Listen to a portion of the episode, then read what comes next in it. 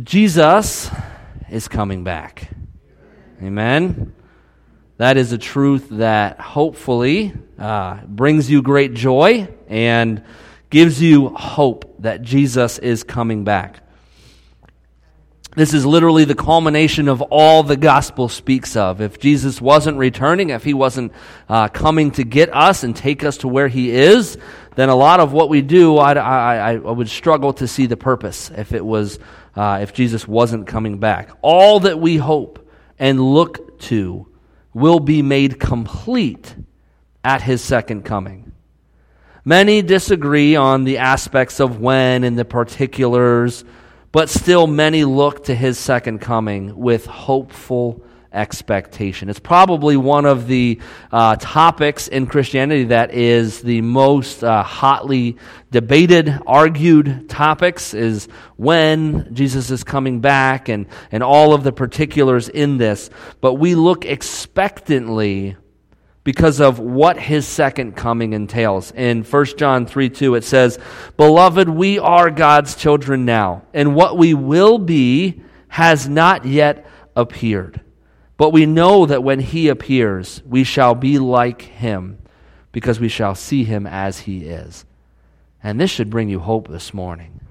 I don't know what you're going through, what your week has been like, everything else in your life, but the reality that when Jesus returns, that the best days you've had to date, man, they won't even compare to that moment when He arrives.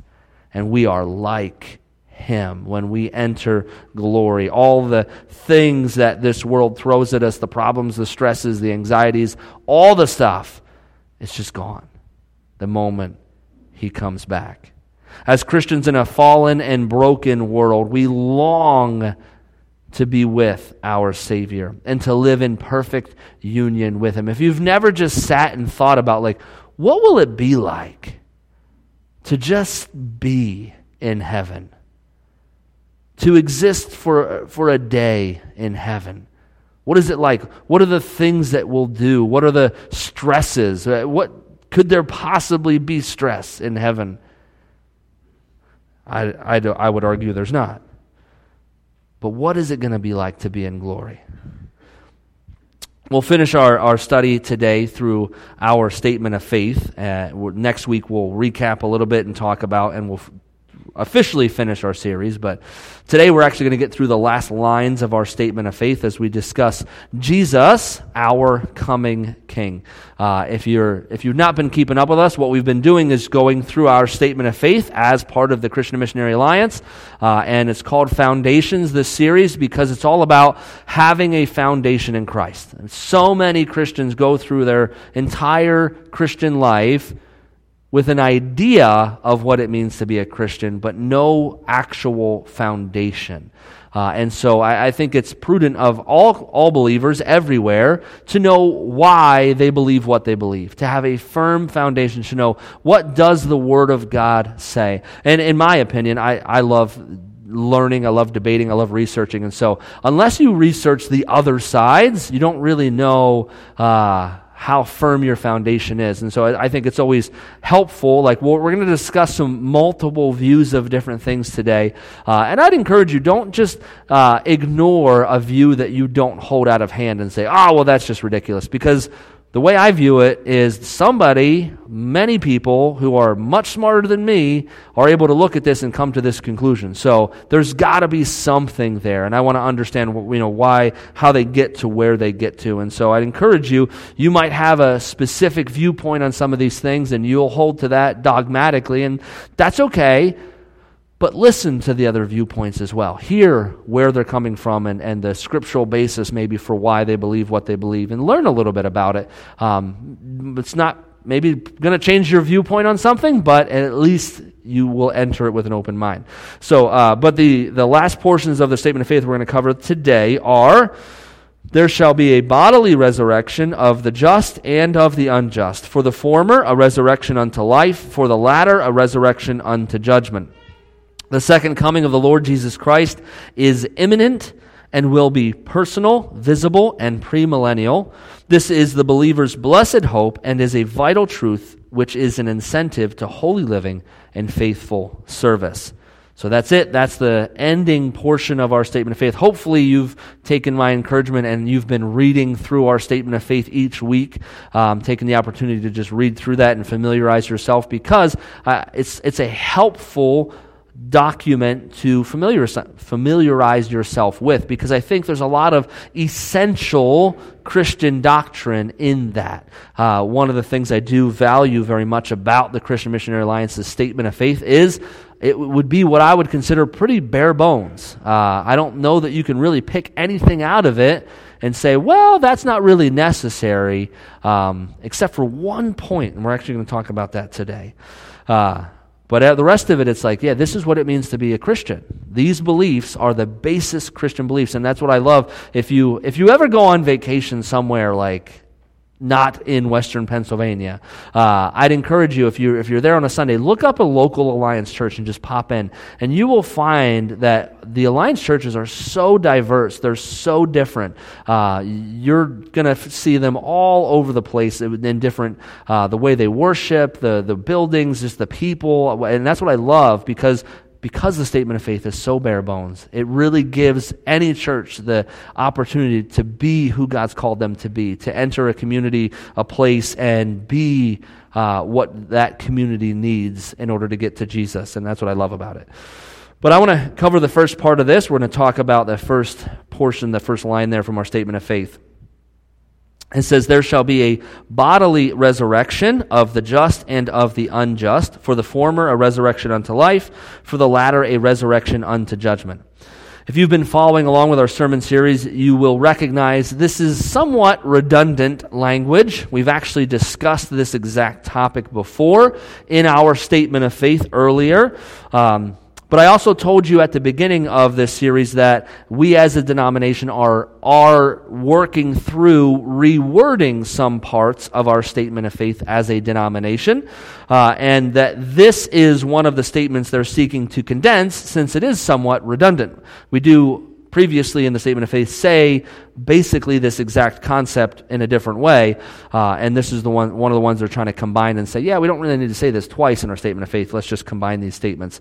Um, and so if, if you do, if you're you like to follow along with that kind of thing and, and you follow along with our statement of faith as it develops and as they uh, make edits to it, you'll notice they're not taking anything out other than one point, which we'll talk about today. Um, they're not really trying to change anything in our statement of faith. They're simply trying to reword and condense some of the things because the language isn't great in it. So, um, just making you aware of that. But what we do know as believers is that our resurrection will be one unto life. In 1 Corinthians 15 20 to 23, it says, But in fact, Christ has been raised from the dead, the first fruits of those who have fallen asleep. For as by a man came death, by a man has come also the resurrection of the dead. For as in Adam all die, so also in Christ shall all be made alive. But each in his own order. Christ the first fruits, when at, then at his coming those who belong to Christ. What an awesome hope for us who know Christ that one day he's going to return. One day all who have died will be resurrected, and it will be a resurrection unto life. Um, I don't know all the particulars of that. Uh, we can get into the, the theological particulars. We're not going to because I don't think it's uh, necessary for this morning. But um, does that mean that those people aren't currently in heaven, that they're still dead, and all of these things? Um, then you get into the conversation about time and how does time flow. But we're not going there. I'd love to because that's my nerdy side wanting to get into that conversation. But uh, I don't think it's useful for right now. Uh, but what we do know is whether we die before Christ returns or Christ returns while we're still alive, all people, all believers will be resurrected unto life.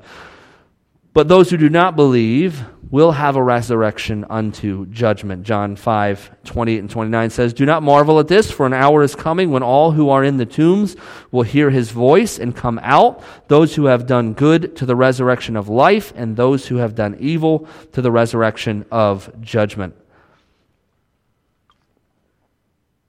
Hopefully, this brings you great joy because you have a relationship with Jesus and you know that that day will bring about a resurrection to life. But this should also motivate us to be missional in the way we live, to know there, there isn't some middle ground. Uh, I know the Catholics teach this thing called purgatory, which you won't find in Scripture anywhere. Um, but this idea that, yeah, well, if you don't do so great, you get to kind of go to this waiting ground, and then you can kind of work your way into heaven. Like, yeah, it doesn't work like that. Uh, heaven is not a works based place, it's a faith based entry fee. It's only do we believe that Jesus is who he said he is and he did what he says he did.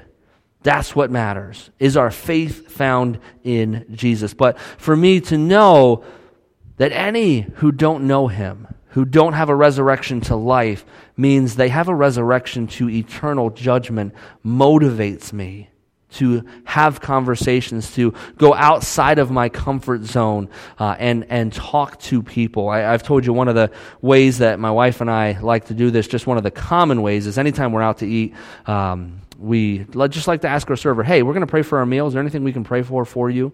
And man, we've had some really great conversations. But sometimes, you know, they're really busy and you can tell they're not really into it. And so it can be a little bit awkward, but it's like, hey, I have to understand that this life, it's so short, it's so brief. We only have so much opportunity to tell people about Jesus. And this is such an easy and natural way for me. We have neighbors that we try to talk to, you know, all, all of these things we like to do. Uh, this is part of what motivates us, knowing what the two options are. It's either life or it's judgment. And it motivates me, and I hope it motivates you to be missional in the way you live. Because as the next part of our statement of faith says, Jesus is coming back, and he's coming back soon. It says the second coming of the Lord Jesus Christ is imminent. This comes from Hebrews 10:37 as well as many other places. It says for yet a little while and the coming one will come and will not delay. There are some who believe that there are still some things which need to take place before Jesus can return. And they would argue, well, Jesus can't return until this happens in Israel or until the temple is actually rebuilt in Israel. But we believe there is nothing else in the prophetic calendar which needs to happen to precede Jesus returning. That's what we believe, that Jesus could return any moment. And that Every day is one day closer to when Jesus is going to return. Uh, and that's what we believe. His return is imminent. That's what it means. Uh, the reality is that many of us live like the return of Jesus is not imminent. We might say we believe that it's imminent, but we don't live like his return is imminent. Some of us today, when we walked into this place, we know we have a whole stack of IOUs written out to Jesus. Things that one day we're going to get to. Things that we say, well, Lord, I know that you're, that you're calling me to this thing. But right now, you just got to understand the season that I'm in, Lord. Maybe once this is over, then I can do that. Maybe then I'll be able to do what you're calling me to do. As if God was like, oh man, dummy me, I forgot you had kids when I called you to do that. I wasn't even thinking about the fact that you have these other responsibilities in your life. God's fully aware. And so if He's impressing something on our heart, if He's calling us to something, then we need to answer. His return is imminent. I know I don't want to stand before Jesus and be like, oh man, I know that you told me to do that, but I was just waiting for a few more months. I was just waiting until Kiara was out of diapers, and then you know, then then once everybody was in the school, then I was going to do what you were calling me to do. I don't want to stand there and have that conversation with Jesus. If He's calling us to something, if, if the Lord is working in our life, let's follow that. Let's put that as the priority, knowing that He's going to return. I mean, can you imagine one day when Jesus returns to stand before Him and be like, man, that was awesome. What a great moment for you to return because I was fully engaged in your work. Everything you've called me to do, I was doing. I wasn't doing it perfect, but man, I was engaged in what you had called me to do. The scriptures speak to the idea that when Jesus returns, we should be found ready. 2 Peter 3:14 says, "Therefore, beloved, since you are waiting for these, be diligent to be found by him without spot or blemish and at peace." I mean, can you imagine just for a moment standing before Jesus and not being ashamed of the way you were living when he returned? I don't know about you, but that's appealing to me. Because his opinion is the only one that will matter. Being able to stand before him and, and say, you know, I know I'm not perfect, but man, I gave it everything I had for you, Jesus. What a worshipful moment that would be to stand before our Savior and be able to honestly declare we gave it everything we had for Him. We should not just be found ready, but we should understand the imminence of his return is addressed in Matthew 24, 44. It says, Therefore, you also must be ready, for the Son of Man is coming at an hour you do not expect. And in Luke chapter 12, verses 35 and 36, it says, Say, Stay dressed for action and keep your lamps burning. And be like men who are waiting for their master to come home from the wedding feast, so that they may open the door to him at once when he comes and knocks. The knowledge Christ could return at any moment should impact every part of our lives.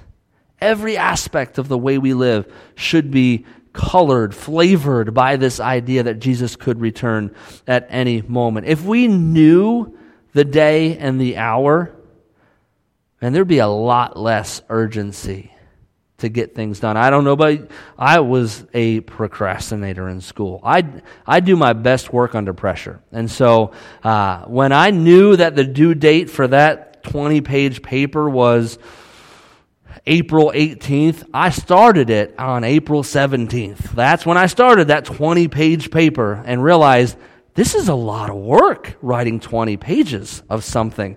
Um, but that was just the way it is.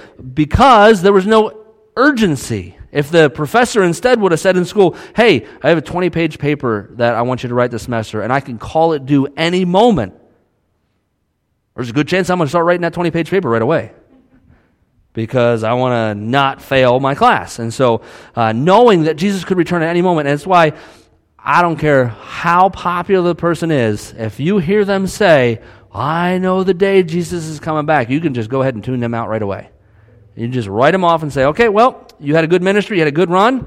Uh, I guess that good run is over because you have gone on to the wackadoodle place. So nobody knows when Jesus is coming back. Uh, we're not supposed to know, and wh- who cares? Like, if you could know, why would you want to know? Because to me, having the urgency, having the imminency of Christ's return helps to motivate us to talk to our neighbors, to talk to our family, to talk to our servers at a restaurant, to, to engage in missional work now, knowing it could be today. And I don't want to stand before Jesus and be like, man, I almost had that conversation with my neighbor. I was working up to it. One of these days I was going to. And the fact we do not know when should prompt us to be to prompt us into action and be about our Father's business every moment, recognizing the millions around us whose final destination is hell. They may not have time for us to procrastinate. They don't deserve for us to procrastinate on something so important and vital to eternal life. The next part of our statement it says that it will be personal, visible, and premillennial. And part of the scripture they take this from is Luke 21 27. It says, And, and then they will see the Son of Man coming in a cloud with power and great glory. Now, I want you to go ahead. You might not be nerdy. I want you to go ahead and buckle on your nerd helmet because we're going to get very technical for the next portion of this. And I apologize for any of you who don't like to get technical, but we can't really talk about what this means without getting technical because most of you probably don't have a clear view on what premillennial, postmillennial, and amillennial views are of the kingdom. So uh, we're going to be very clinical as we talk about this because I want us to understand why our statement of faith says that his return will be pre-millennial. Most of you probably are thinking, I don't really care. But your foundation should be strong enough to understand what, it, what the end times look like. Uh, I don't do a lot of preaching on the end times because I, the more I study, the less I know. That's been my journey. People are like, you need to t- teach on Revelations. I would love to if I could get to a place where I feel like I understand 1% of what in the world is going on in that book. Because it's like the more I study it, the more I figure out, I really have no idea what this is saying. I have no idea what this is. I read people from all different perspectives, and I, it's really hard for me to come to a conclusion on, well, this is definitively what I believe the end times is going to look like. So, what we're talking about, millennial, this is talking about the thousand year reign of Christ on the earth. Christ will reign uh, both with and through the church. This is a period of time where Satan will be bound and have no influence on the world.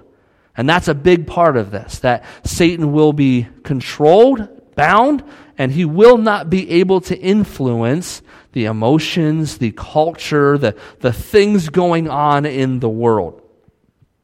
The main scripture passage that these views are derived from, it comes from Revelation chapter 20 and verses 1 to 15. I'm going to read through it real quick here. There's a ton in here, but we're going to try to glean just what we're talking about with the millennial views here. So Revelation chapter 20 verses 1 to 15 says, Then I saw an angel coming down from heaven, holding in his hand the key to the bottomless pit and a great chain. And he seized the dragon, that ancient serpent who is the devil and Satan, and bound him for a thousand years, and threw him into the pit and shut it and sealed it over him, so that he might not deceive the nations any longer until the thousand years were ended.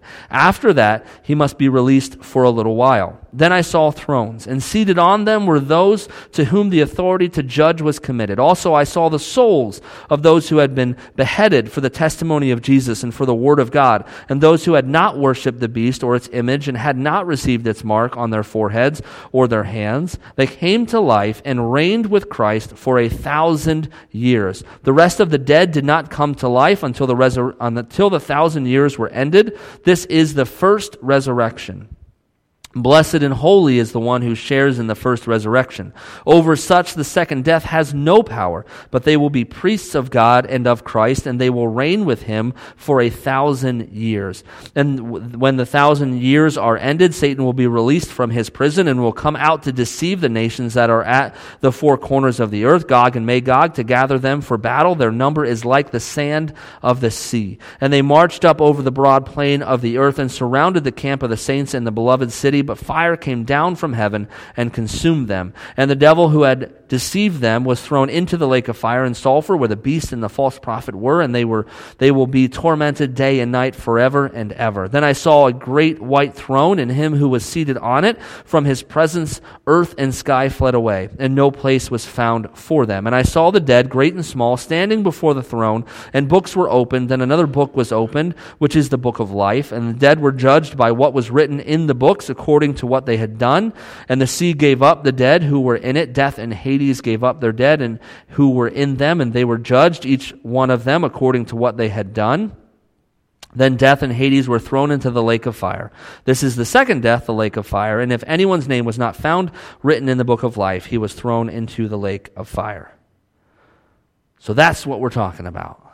Pretty easy stuff, right? We're just glean right through there very uh, technical, some of these things. And the, the thing to remember, uh, I know a few years back I shared some of the videos to help us understand the differences and, and the different ways that Scripture is written. There are different literary styles that Scripture is written in. Obviously, when you read something like Psalms, you don't take things literally. If you read things like Isaiah, when it says uh, that men will, be, uh, will fly on wings like eagles, the Bible's not saying that we're going to start sprouting wings and fly like an eagle. Like obviously that's allegory. That's that's using symbolism and things like that. Uh, Revelation uses some of that, and so you can't just read and say, okay, this is literally exactly what it's saying is exactly what's going to happen. And so that's where these some of these views differ, and some of uh, you get different views. The first one we're going to look at today is the post millennial view. This view states that Jesus will return after the thousand years spoken of in Revelation chapter 20, verses 1 to 15. Post millennialists believe the thousand years is largely symbolic and that we may actually be in the millennium right now. So that's part of the view of a postmillennialist. A postmillennialist would argue that Christ will not be present on the earth during the millennium. Instead, he will reign in the hearts and in the minds of the church. Uh, in a similar way that people could say that well, the, the Holy Spirit, God roams the earth now because he does so in believers. He is in believers, and so he's on the earth. Uh, so the pattern of events, because at the end of the day, uh, pre, post, and amillennial views can be described by the, by the events, uh, how the events happen. So the pattern of events for a postmillennialist would be the church, not Israel, will increase in righteousness until the millennium is concluded, the thousand years. Then the second coming of Christ, then the resurrection and judgment, with those who know Christ going to heaven and those who do not know Christ going to hell for eternity. So that's the views, or, or the, the events. The second view is amillennial. Amillennialists teach there is no future millennial reign. So that ah being no, uh, amillennial. They would assert that the thousand years is totally symbolic, spoken of in Revelation chapter 21 to 15. They teach the only kingdom that will exist is the kingdom that currently does with Christ ruling in heaven. That things will stay the same way they always have, that that's no different than the way it is now, uh, and that that thousand years is completely symbolic. Uh, essentially, what amillennialists teach is that we are in the thousand years right now. And some millennialists or amillennialists would, would say, well, yes, Satan actually is bound right now. Uh, and he doesn't have influence on the world. Basically, we're messing this up all on our own. Uh, and while I might not fully agree with an amillennialist view, I can kind of get behind that idea. Like, yeah, we don't need Satan to mess up. Uh, we blame him for a lot of stuff that's really just us. Uh, we're messing up. Uh, and some of them would argue that if you look at things like, even say, the Middle Ages or, you know, when things were really ugly, like that's when Satan had influence, and he doesn't have influence now. Uh, and it used to be so much worse, and now within the Industrial Revolution, things like that, like that's an evidence that Satan doesn't have his hand on the earth anymore because we've, we've evolved so much and all of these things. So the pattern of events for an amillennialist would be that Christ is reigning now in heaven. Christ will come again, and the resurrection and the judgment will follow those believing going to heaven and those who do not going to hell for eternity. The third view that we're going to look at is the view that the Alliance holds to, as you heard in our statement of faith, uh, premillennialism. Premillennialists teach that the second coming of Christ will occur before the thousand years, they would hold that the thousand years spoken of in Revelation chapter 20 is largely literal. They would take almost everything literally in that passage.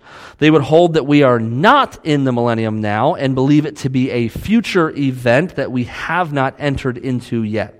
Premillennialists teach that Christ, not the church, as found in postmillennialism, will establish the kingdom, that, that Christ will be present on the earth in bodily form for the millennial reign. So the pattern of events for a premillennialist would be our current age will continue in apostasy or we will continue to decline until the second coming of Christ. Then the millennium will take place followed by the resurrection and judgment of the unsaved. Those that believe going to heaven, those that don't going to hell for eternity. So I want to show you a, a, little graphic. You can Google this if you want. Just do Christian millennialist views and you can find multiple graphics like this. This was the most simple one I could find that really explains what we're talking about. You have the pre trib at the top, uh, dispensational premillennialism. I know those are some fun words, right? You guys don't totally understand what that's saying. Um, basically, premillennial can differ if you're pre trib, post trib, mid trib, whatever. Uh, we're not talking about tribulation because we're not going there. It's not that important. Um, but their belief would be that there's the church age, which is what we're doing right now. This is the church ruling, the church living their and doing their thing. Then the rapture would happen. Then the thousand year reign. Then you have the second coming, or I'm sorry, the second coming with the church. Then that millennium happens, and then the last judgment. That's a premillennial view. That is what we hold to. The postmillennial would say we're in this church age, then the millennium starts, but there's really no event that kicks that off. Uh, that we'll kind of just enter into it, and many people won't even know that we've entered the millennium. And then the second coming. Uh, and the, to me, one of the stranger things about postmillennialism is they believe actually society is going to get better and better and better and better and better. That things are going to get, will will actually increase in righteousness and holiness until Christ comes back. I don't know about you, but that seems comical to me. I don't look around the world and go, yeah, yeah, okay, I can see how this whole thing's going to get better. Uh, I just kind of dismiss it out of hand just because of that part. Uh, amillennialism would say it's a symbolic millennium where that everything's going to continue on just like it is. Most amillennialists would say, yeah, society is going to continue to decrease until the second coming and the last judgment. So it's a pretty easy graphic to kind of get your mind around all of this. Now, if you see this, you can uh, try to understand. If you if you don't remember, our founder, the one of the the, the guy who kind of spearheaded the Christian Missionary Alliance, his name was A.B. Simpson. He was huge dispensational premillennialists. Uh, he was huge on that, very big into it, uh, and one of the reasons being um, that if you think about it from a uh, missionary perspective, the premillennial view gives you the most urgency to tell people about Jesus. Because if you're postmillennial, things are going to get better. There's going to be an age where it's weird to not go to church, where it's strange to not have the culture of the world and the culture of the church matched up again like it used to be. That everything's going to get better and better and better. So there's really not an urgency to that. Uh, the amillennialist view uh, is maybe similar in that it gives you some urgency, but not nearly the urgency that there's just going to come a point where we're gone. In the premillennial view, we're just gone all of a sudden one day. Uh, and so there's this urgency to tell people about Jesus, to take the gospel to the ends of the earth. And it's, and it's what I would say in reading a lot about A.B. Simpson, uh, the reason why I think he gravitated toward a premillennial view. So uh, I've told you multiple times there's one part of our statement of faith that I don't think is essential. And this would be the one that I would say, yeah, you can be a postmillennialist or an amillennialist and still be a fantastic Christian. I read people who are both amillennial and postmillennial, and they're great believers and they're great Christians, and uh, they're very smart guys, smarter than me, uh, and they came to those conclusions. So I, I have to look at uh, why, and, and uh, what I didn't want to get into this morning, I could preach two or three sermons on uh, probably a sermon on each of these views and the scriptural basis behind it and how the, the process works to get to each of these stances. But suffice to say, it's not entirely as clear as we want it to be. Uh, some of us have maybe held to a premillennial view simply because that's what we were told. And that's what I want us to get away from in this series is, well, I believe this because our statement of faith says it. And that's not what I want you to walk out of this series with. Well, the Alliance says they're premillennial, so I'm premillennial. Uh, this is the one point I would say figure it out. Do some research. Do some study into this. Uh, you might not be as research nerdy as me, but uh, it is worth discovering, the, the, diving into some of this end time stuff, understanding the scripture behind it, and what the implications are of the different millennial views. I think it is very helpful. Uh, this is contested. I know that there are pastors in the Christian Missionary Alliance who are post millennial. There's not many people who believe in amillennialism. Uh, there's a lot more that believe in post millennialism. The traditional view of church is premillennial, um, but that doesn't mean we always got things right. So I would encourage you to do your own research to discover what it is you believe on this. And like I said, there's a pretty high likelihood in the revamp of our statement of faith that premillennial is not going to make it into the it's not going to make the cut into the new statement of faith because uh, both views have so much scriptural basis uh, speaking specifically post and pre. Okay take your nerd hats off. Uh, that's as clinical as we're going to get this morning. Um, but i want us to, to understand it is important when all of these events are going to happen. I think it's, it's good for us to know, but at the same time, just live for Jesus. Just give your life to Him, serve Him, and just whenever He comes back, He's coming back. Shouldn't matter really when he does. Uh, we should just be found ready. Whether it's today, tomorrow, or a hundred years from now, we should be found ready. And that's to me the most important part of this uh, is that we would be ready. The last part of our statement of faith says this is the believer's blessed hope and is a vital truth which is an incentive to holy living and faithful service essentially what i was just saying yeah this stuff is important but all of this is an incentive to live for Jesus. Titus chapter 2 verse 11 to 14 says, "For the grace of God has appeared, bringing salvation for all people, training us to renounce ungodliness and worldly passions and to live self-controlled, upright and godly lives in the present age, waiting for our blessed hope, the appearing of the glory of our great God and Savior Jesus Christ, who gave himself for us to redeem us from all lawlessness and to purify for himself a people for his own possession who are zealous for good works." As we said before, the truths that we've talked about through this whole series should be our blessed hope. But they should also motivate us to holy living and faithful service. Can you imagine uh, one day? One of the things I think about sometimes is, you know, what will people say? Um, I actually thought it was an interesting question uh, I saw. Um, I think it was just yesterday, the day before. Would you rather Nobody showed up to your wedding or your funeral. I was like, man, I have to think about that one. That's a tough one. But I, I often think about one day uh, there will be a funeral and it'll be about me. What will people say? I don't know about you, but I would love to hear the word zealous for God. That idea that uh, I had a zeal for the Lord. Because to me, that, that, that speaks volumes of a life. To know that somebody, that, that, that means Jesus was the priority.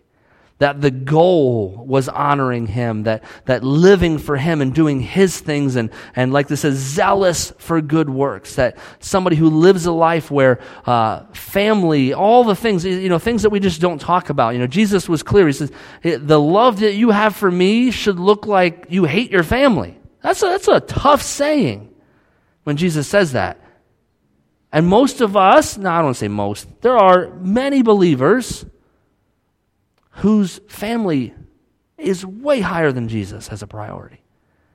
And we have to get these things in order. I mean, there's good things. That's one of the things I would argue. The biggest enemy of God's best for our life is not evil, it's good. Man, if the enemy can get us to settle for good, he wins. And we think, hey, we're still doing good. I still go to church. I still give God some stuff. I still honor him here and there. And we've settled for good. And the enemy sits back and says, victory. And we would say, no, no, no, no. The enemy hasn't won. I still serve God. Man, he got you from living at your best. He kept you from God's best for your life, and so he wins. And so, all that we've talked about, I've, I've told you, it's useless for us to talk about this information and then not walk away with, okay, what am I going to do about it? What am I going to do now that I have this information? So, what can we take away from just what we talked about today? I think the biggest question that we're left with is do we live like Christ's return is imminent? If someone looked at our life, would they say, there seems to be like an urgency to the way that you live in, in some way? It's like you can't go anywhere without talking about Jesus, without being about his business. Well, yeah, because if I'm at lunch and I'm in the middle of my cheeseburger and Jesus comes back, I'm going to be like, yep, well, I was talking to my waitress about Jesus. I'd love that. I was about your work. I know I was out to eat and I was having fun or was doing, you know, just living my life. But yeah, there's an urgency. Everybody needs to know about Jesus. Everybody should know there's freedom found in his name. If Jesus returned today, would there be things left unsaid or undone in your life? Or I guess maybe more, the better question is what would be left unsaid? What would be left undone if Jesus returned right now? That's not living with the imminency of Christ's return. But we should live in such a way that if Christ returned, be like, well, I didn't have a to do list left. There were no IOUs. It was done. Are you excited about the imminency of Christ's return? I've actually talked to people who said, I don't want Jesus to return yet. I'm not married. What? You don't understand who Jesus is. I don't think you fully grasp the whole Jesus concept because being married, I, am married to a great woman, but I'd rather be in heaven, okay? Uh, I hope that doesn't sound mean, but Jesus is better than anything that we could possibly grasp here on this earth. There's nothing that should make us want to stay here and this broke down jalopy of a world than going to heaven. Nothing. And so we, we should be excited. But if we're honest, some of us would probably say, Well, I'm not really excited because I have a ton of IOUs. I have a ton of things I still have to do for Jesus, and I haven't gotten to those yet. So I, I need some time to clear some of that stuff up, and then he can return. And I just want to encourage us live a life that you would be excited if Jesus said, Hey, I'm coming back today. I, I just want to let you know I'm coming back today. All right, let's do it. Or does it give you anxiety knowing that your life isn't one of holy living and faithful service? Maybe you're in a season right now where you've gone back to some of those sins. You've gone back to some things that you thought you left behind, or you're just engaged in things that you know are not of the Lord. And you're like, man, if he returned right now, the shame I would feel if I stood before him. Now, I, I, don't ever preach in order to make people feel shame or guilt or anything. What I do hope for is that it would motivate us to exactly this holy living and faithful service. Because at any moment, the beautiful part about Jesus is at any moment we can just stand up, dust ourselves off, and say, Here I come, Jesus, and take a step toward Him. We've talked before about the difference between a bounded set and a centered set. The bounded set says, well, if you want to be inside of this box that we call Christianity, then you got to do this, this, this, this. You got to stop doing this, this, this, and this, and then you can get in the box. And that is garbage. Jesus says, Here I am. Come to me, just as you are. So no matter where we are, there's no box we need to fit in, there's no checklist we need to hit. We can stand up, turn our face toward Him and start walking. And that's the beautiful part about who Jesus is. Let us live in such a way that no matter when Christ returns, we won't be concerned about the things that we wished we had done, but we could stand before Him and just celebrate who He is and what He did through our lives. Let's pray. Lord, I thank you that you are who you say you are. I thank you that one day you're coming back. I don't know when that day is. I don't know when that moment is. But man, am I excited for it. Lord, I pray that myself and everyone here would live a life that declares the imminency of your return through the way we live. I pray that our priorities would be such that any person could do a, in-depth investigation of our life and they would come to the definitive conclusion that we believe with everything we have that you are coming back and you're coming back soon. And that our faith and our hope is in you. Lord, I pray that you would engage our lives, that you would motivate us. Holy Spirit, would you speak words of, of clarity and wisdom to us that we would be able to decrease the things in, in our priority list that just shouldn't be there and increase you and your works and your business to the top priority of our lives. That we would live in such a way, God, that, that we would bring glory and honor to your name by the way we live. Lord, I pray the truths we talked about today would motivate us to holy living and faithful service today, this week, and the rest of our lives. In Jesus' name we pray. Amen. Amen. Have a great week. Don't forget about our congregational meeting next week. I hope you can make it. If you're not a member, you're still welcome to stick around.